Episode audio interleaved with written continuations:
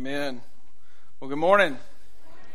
I am not Pastor Jonathan. Sorry. Uh, Pastor Jonathan is on vacation this week, which is awesome. Uh, pastors definitely need to get away for vacation and get a chance to reset. Um, and so he's doing that this week. And so I'm glad to be here. My name is Ben. I um, been at this church for around eight years or so. I lead a, a, Bible Connect group, and I work with college students here in Jacksonville. And so, if you don't know me, that's a little bit about me. But uh, just glad to be here this morning and be able to talk to you a little bit uh, about the Lord. And so, uh, we have been in a series these last couple weeks called Actually. And Pastor Jonathan has been sharing with us different common sayings that we hear in our culture. Uh, and they sometimes seem nice, they sometimes seem true, um, but they don't hold up biblically. And one thing that I would always tell you to do, uh, even if that saying that you hear seems nice, if it don't hold up biblically, you should not believe it. You should refute it because the Bible gives us the truth. And so we've been talking uh, about this actually. What what does the Bible say actually? So the last couple weeks, the first week was follow your heart. So we hear that a lot in music and in movies. And the Bible says your heart is sick and wicked above all else. Do not follow it. And so that's one thing that we see. And then last week, Jonathan talked about the idea that we have that if you're a good person, that you can go to heaven. And, you know, a lot of people, uh, when they think about standing before God on Judgment Day, they think of this scale and they do more good than bad. And the Bible says that we're all broken, that we're all sinners, and that we deserve a punishment for that sin. But Jesus died in our place, as Brandon was talking about earlier. And when we put our faith in Christ, that's how we uh, go to heaven and spend time with the Lord. So um, today, we're going to be talking about time. Uh, my question to you is Have you ever felt that you don't have enough time? Maybe you felt like you don't know have enough time at work, not enough time at work time to make it to a family function, or at least that's what you've been telling people. Uh, maybe it's travel, maybe it's a vacation. Uh, I think time is something we always feel we don't have enough of. Uh, I feel like Pastor Jonathan, he just gave me two hours to preach this sermon, and I felt that that's that's not cool, man. You know what I mean? Uh, I could go on for a while. Uh, but the list of things to do never usually equals the time we have. We're always wanting more time. Time is something that is a continual depleting resource. It ticks down and never can be gained again. If you think about it, we're all in a line waiting for time to run out in this life. Some of us, time will be shorter than others, and some will be longer. But the fact is, time will run out for us all.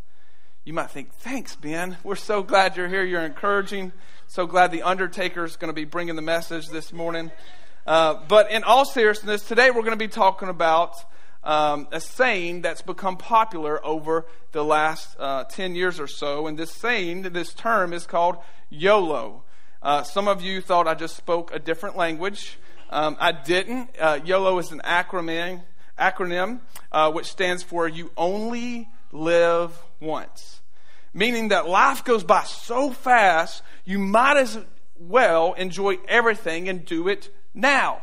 Spend everything now because you only live once. This seems to go along with the theme of time slipping away. If time is going away, if I only am young once, I need to maximize my time now. I remember thinking that when I was young, fell into that trap of temptations the enemy says to us is, hey, you're only young once, live it up now. There was a great theologian who spoke on this. His name was Ferris Bueller. And he said, life moves pretty fast. You don't stop and look around once in a while, you can miss it. So, what does YOLO practically mean, and what is Ferris telling us to do? How do we see this lived in our, lived in our world? How do we see you only live once, lived out in our world? We see it with how we spend our money. No time to save, gotta have the best now. Remember, you only live once. I gotta have as much fun as possible now. I've got to, eh, when it comes to my sexuality, I, I, can't, I can't suppress any urges. I've got to fully experience it because you only live once. I got to spend time making the most money I can now so I can spend as much money as I can. You only live once. I've got to use my influence, my power, and my money to provide the most beneficial life I can have because you only live once. Now, most of us aren't going to say it that way, but we think it, right? We think it. And we might be tempted to think this way. So here's the question What does the Bible actually say? What does the Bible actually say? The Bible actually says you're going to live forever. You're going to live forever. So I'm going to give you three points, three ways that we can combat this idea of you only live once. So if you're a note taker, here you go. The number one is we're made for eternity. Two, we live for eternity. And three, heaven is the goal. So, what does the Bible say to you about you only live once? It says you're made for eternity. A lot of people deny eternity is a real thing. One of the reasons is it allows them to give up worrying about the future, live it up now.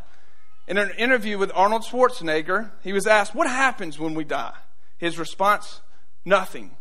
You're six feet under. Anyone that tells you something else is a liar. Is the Terminator right? Are we all just going to go in the ground and die? The Bible has a different word than that. It says, You live forever. We know this in our heart because we are made with eternity ingrained in us. Being made in God's image, who is eternal, we are made for eternal life. Listen to Solomon, the wisest man who ever lived. Ecclesiastes 3:11 he said, "He has made everything beautiful in his time." Also, he has put eternity into man's heart, yet so that he cannot find out what God has done from the beginning to the end. So here's the deal. Here's the question that I want you to think on. If eternity is real, how does that change how I should live now? It should make me pause and give a thought about eternity. So, um, I used to be a youth pastor before, and um, and and I would take kids to camps like Brandon did. And so Brandon and Michelle and Michelle and them uh, are about to leave tomorrow, and I'm sending my two girls off for the first time to camp. It's like this, like sad but kind of happy thought. Anyways, that y'all didn't ask for them. Um, but anyways, uh, so I have this hate love relationship when I would take students to camps and I'm sure Brandon's going to be able to kind of feel this a little bit. You love what God does at camp. I mean, look at what God did. He saved two people, and you see, you know, change and, and life growth, and, and you get to bond with the students. But there are some things that I didn't like about camp. Let's talk about those. So some of those was lack of sleep, not being able to sleep. Another one is eating nursing home food, right? or portion it like I'm a four year old that can only have uh, two chicken nuggets. Uh, the smells. I mean, these smells, guys. That's a spiritual experience in itself. I mean, wow, the smells. Another one is you often see is students' lack of money management. Students all the time, they get 20 to $50 from their parents, and the first stop on the bus, what do they do? You look back and they stopped and you see a candy factory back there. You've got three energy drinks. You've got four candy bars. You've got chips and you've got tons of snacks. These kids must have thought, guys, this is the last stop of our life. We have got to live it up. YOLO time, baby. Let's go. And uh, it never fails, though. They spend all their money there, and then at the end, on the way back to the church, you're going to stop for lunch, and here comes little Timmy up to you. Mr. Ben, yeah, what's going on? I don't have any money for lunch. Oh, so sorry, Timmy, right? And of course, you budget for that because that's what happens at camp, and students forget. But never forget, uh, it was always a thing that they would spend all their money up front and they wouldn't have enough for the back. The point of the story is students put all their enjoyment and all their things with their money in the front end of camp, but they fail to see that there was going to be a back end of it. But we do this a lot in life when we think about this world. We think about our temporary feelings, the good times, the sins that we want to enjoy. And we say, hey, we're just going to dive all in. We're going to, we're going to live it up. We're going to do YOLO. We're going to go, you only live once. But we fail to see the eternal consequences of that action. And not only that, maybe you, I don't know if you can relate, I can relate, the younger choices that we thought because we were young, we still deal with later in the brokenness and consequences of that. So, what does Jesus say about this idea of YOLO? What does Jesus think about you only live once? Mark 8, 34 through 38 says this And calling the crowd to him with his disciples, he said to them, If anyone would come after me, let him deny himself and take up his cross and follow me. For whoever would save his life will lose it. But whoever loses his life for my sake and the gospel will save it. For what does it profit a man to gain the whole world and forfeit his soul? For what can a man give in return for his soul? For whoever is ashamed of me and my words in this adulterous and sinful generation, of him will the Son of Man also be ashamed when he comes in the glory of his Father with the holy angels. Let me pray. Lord, I thank you for your word. God, I thank you that you're a good God, Lord, and that you give us your word to instruct us how to live and how to think about eternity and life. Lord, I pray that your Holy Spirit would work in us. I pray for those that need encouragement, that you would encourage them. I pray that those that need conviction, you would convict them. And Lord, I pray that you would speak out of me, Lord, that you would be glorified. It wouldn't be about me, but it would be about you. And we thank you for the cross and your love for us. In Jesus' name, amen. So Jesus says, hey, listen, here's the deal. You can gain the whole world. You can be a billionaire.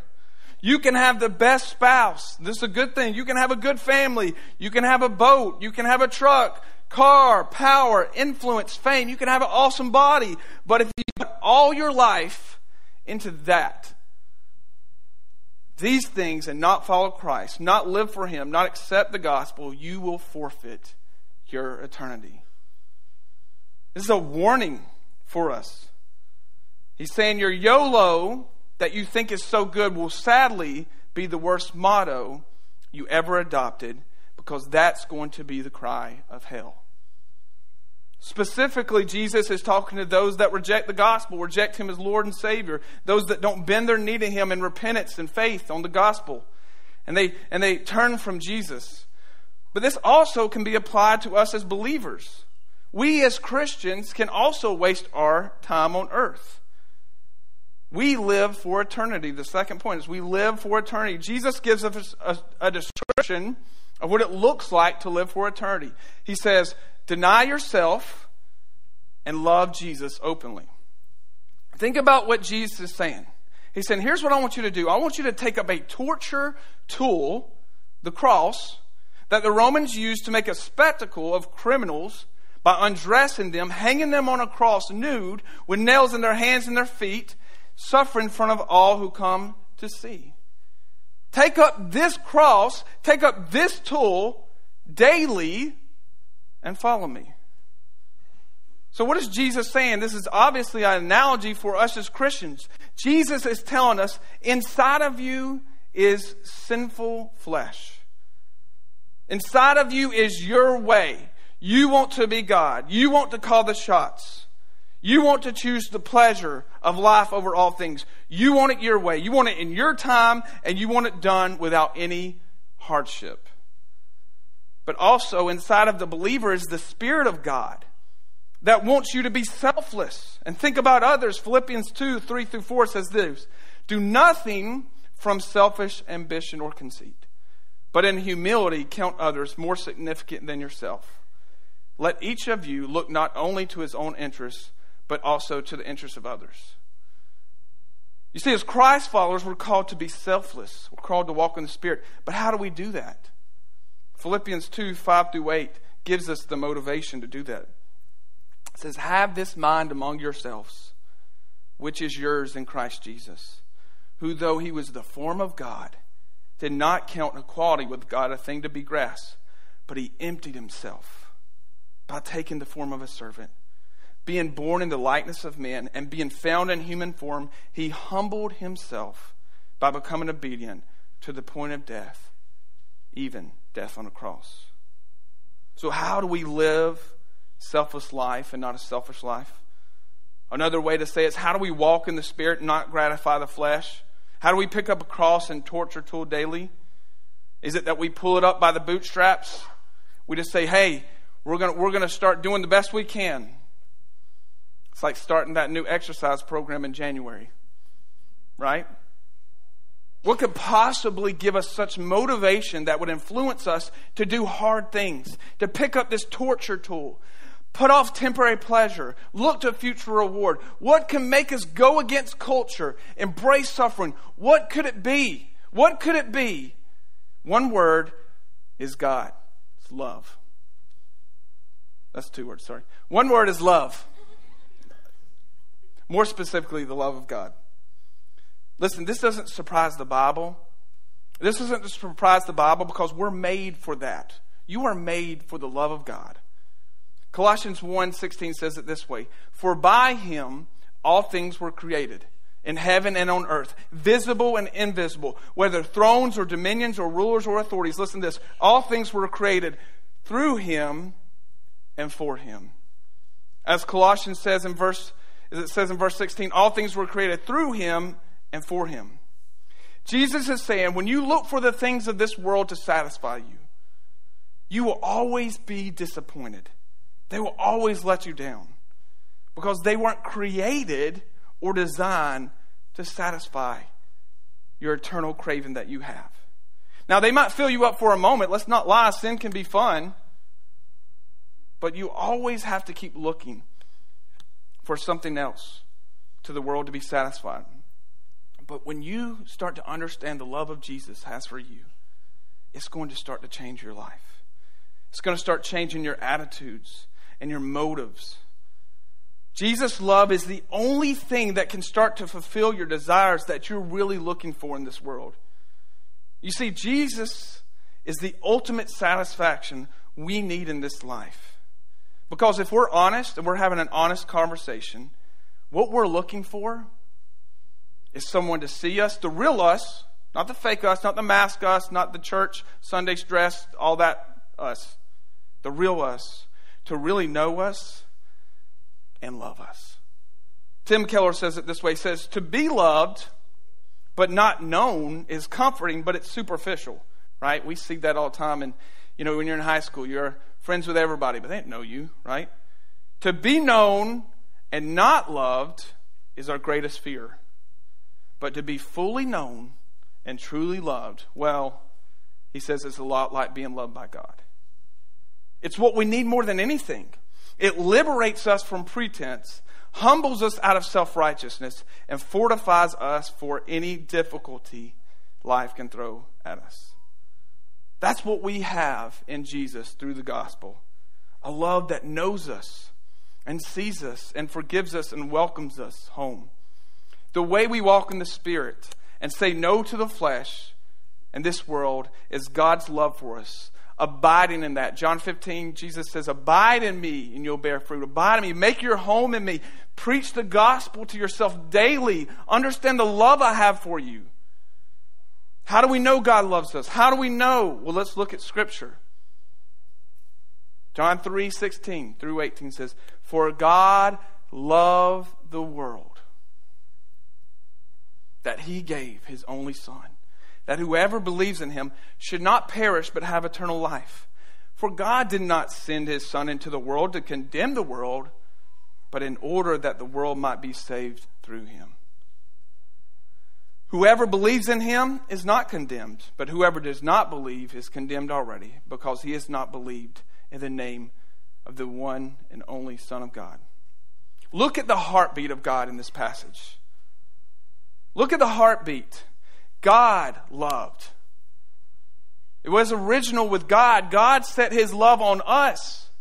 We didn't muster up something and say, God, here's what I can bring. And he's like, all right, that's enough. I'll love you. Don't you see it? God loves us, the heartbeat, the compassion that he has for us. He sees what's going down the line. He sees that our sin, that he can rightfully, justly punish us for an eternity in hell. And he says, I love them. And so he sends his best he sends his son. And we think, well, maybe, maybe, maybe we just brought something, a little bit. Well, let's read. Romans 5, 6 through 8 says, For a while we were still weak. At the right time, Christ died for the ungodly. For one will scarcely die for a righteous person, though perhaps for a good person one would dare even to die. Listen to this. But God shows his love for us that while we were still sinners, Christ died for us. When you make your home in that phrase, you brought nothing but sin, and you were an enemy of God, and God loved you. If you rest on that, and you rest on the gospel, that's going to start changing things in your life. It's going to change perspective, motives, attitudes. You know, I'm one of three children in my family. My dad, he's an insurance agent. He's retired now. My mom had stayed at home with us growing up, and uh, we were not a perfect family at all. So I'll start there.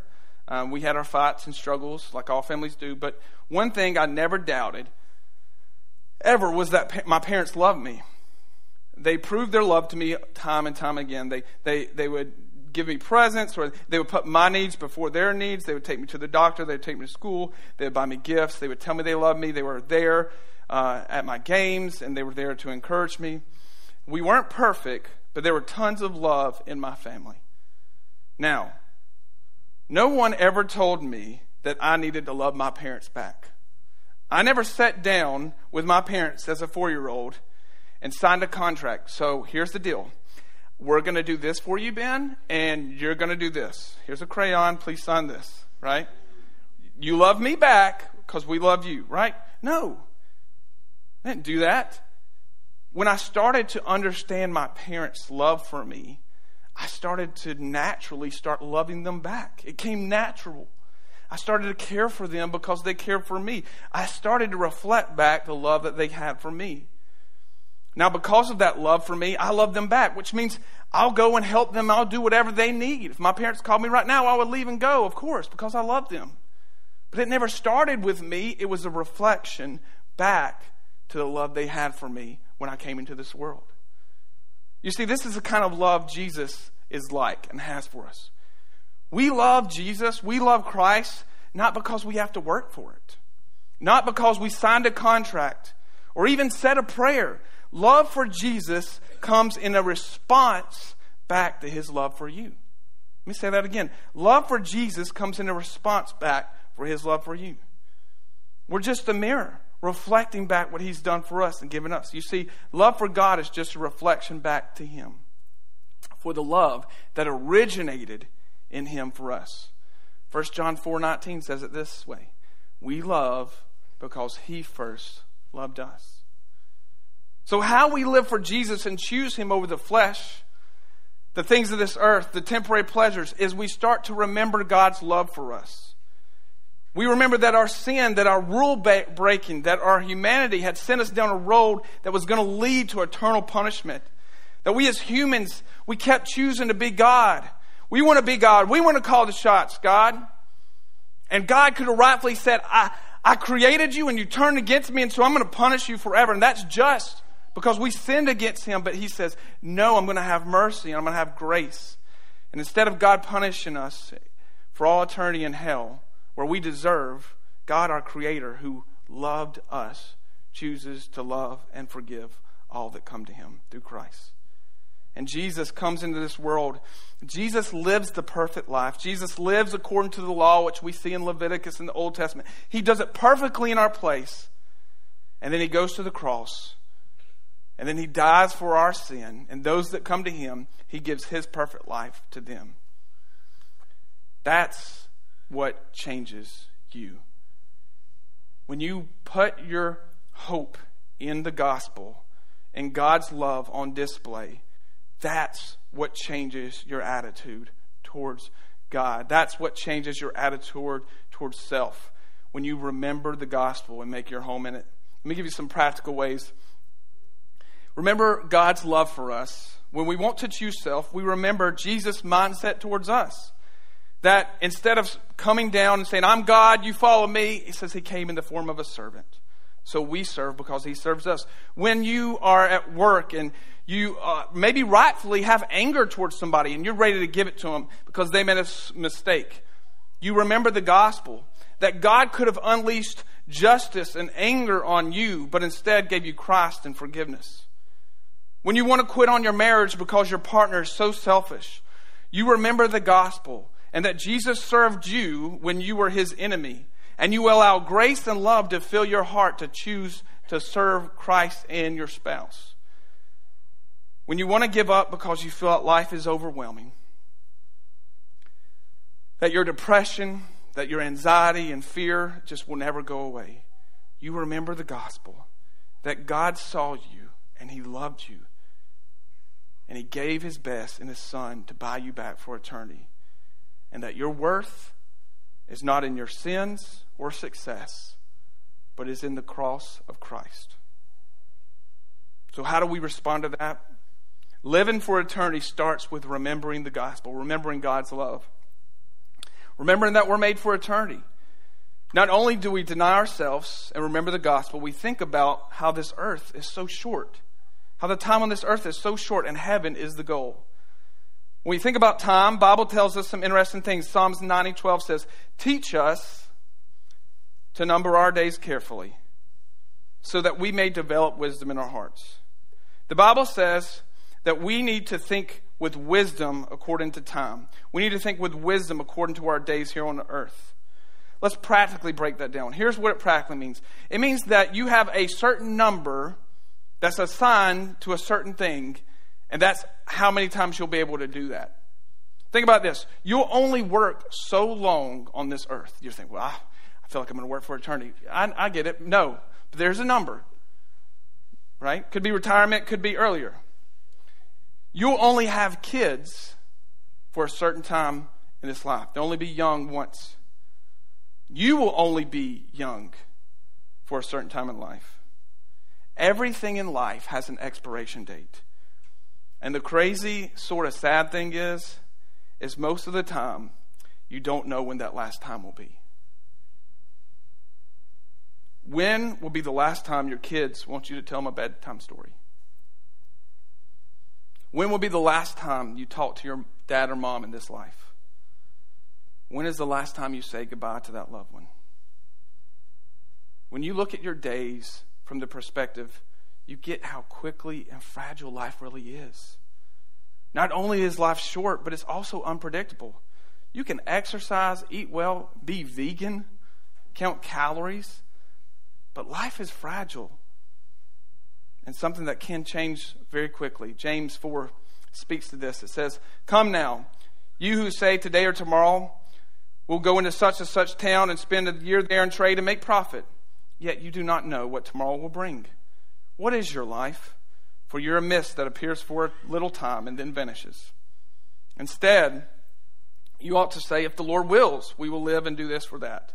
As it is, you boast in your arrogance. All such boasting is evil. So whoever knows the right thing to do and fails to do it, for him it is sin. Two things I want you to take out of this verse life is short, and don't delay being obedient to Christ. You see, the scripture tells us to live for Jesus now. Don't delay because you don't know when the last day on this earth will be. Second Peter talks about this in 2 Peter 3 10 through 14. It says, But the day of the Lord will come like a thief. The heavens will disappear with a roar, the elements will be destroyed by fire, and the earth and everything done in it will be laid bare. Since everything will be destroyed in this way, what kind of people ought you to be?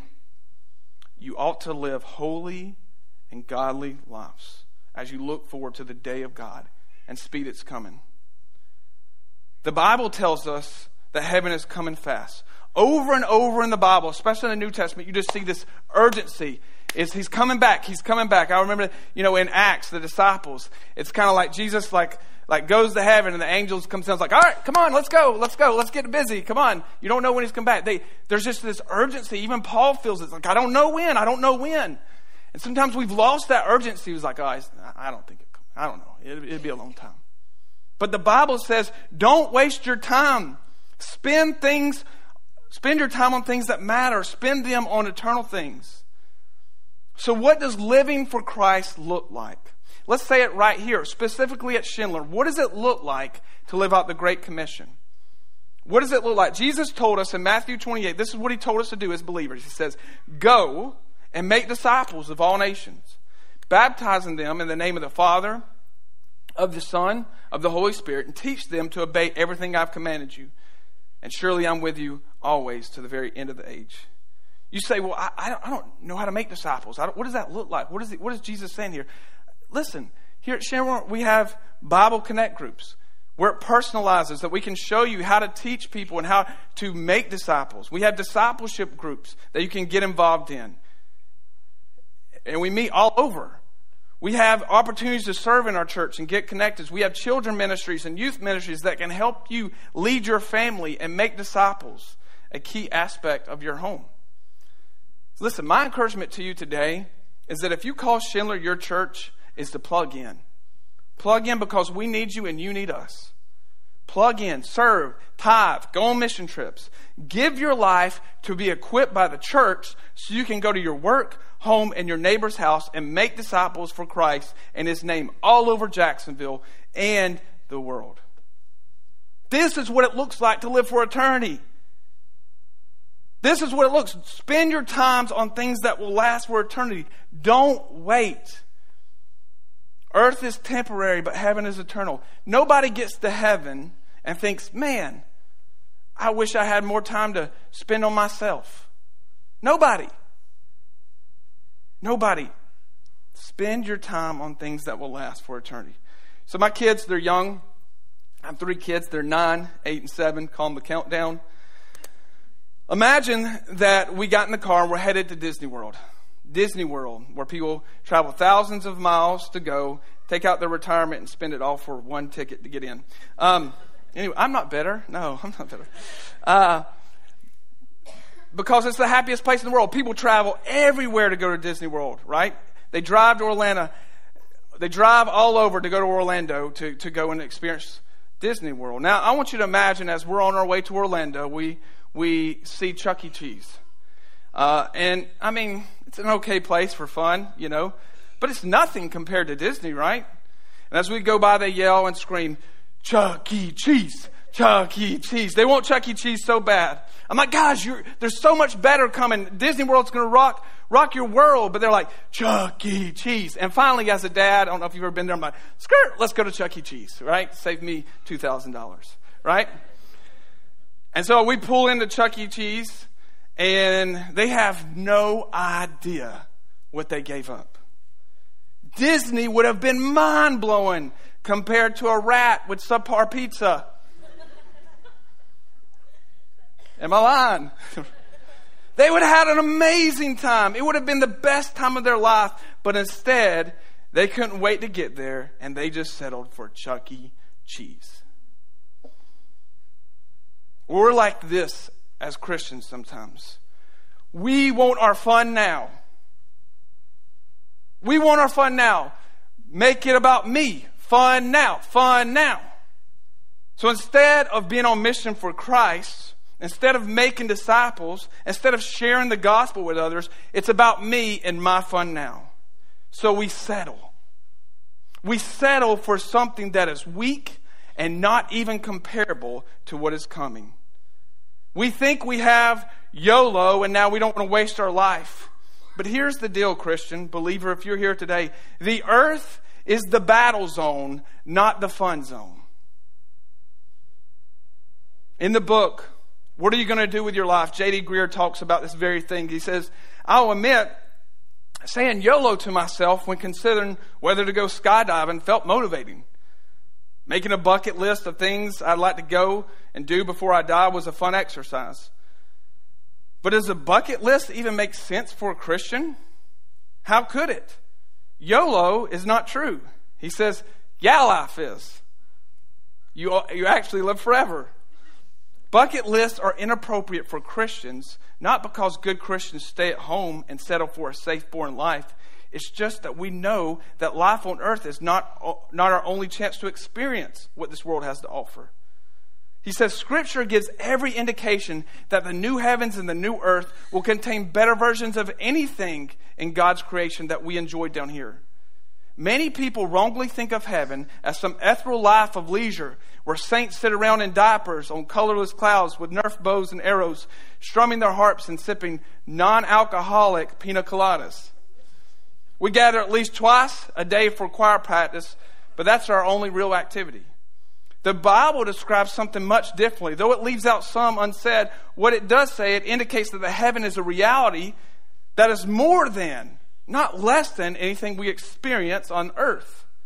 Scholars say the new heaven and new earth is better read renewed heaven and renewed earth. In other words, the new earth is not a replacement of the old, but a renewed and restored version of it, free from the curse of sin, supercharged with the glory of God. If we wait and pursue Christ, we have something so much more to look forward to that's going to last for eternity. God says it this way in the Bible 1 Corinthians 2 9.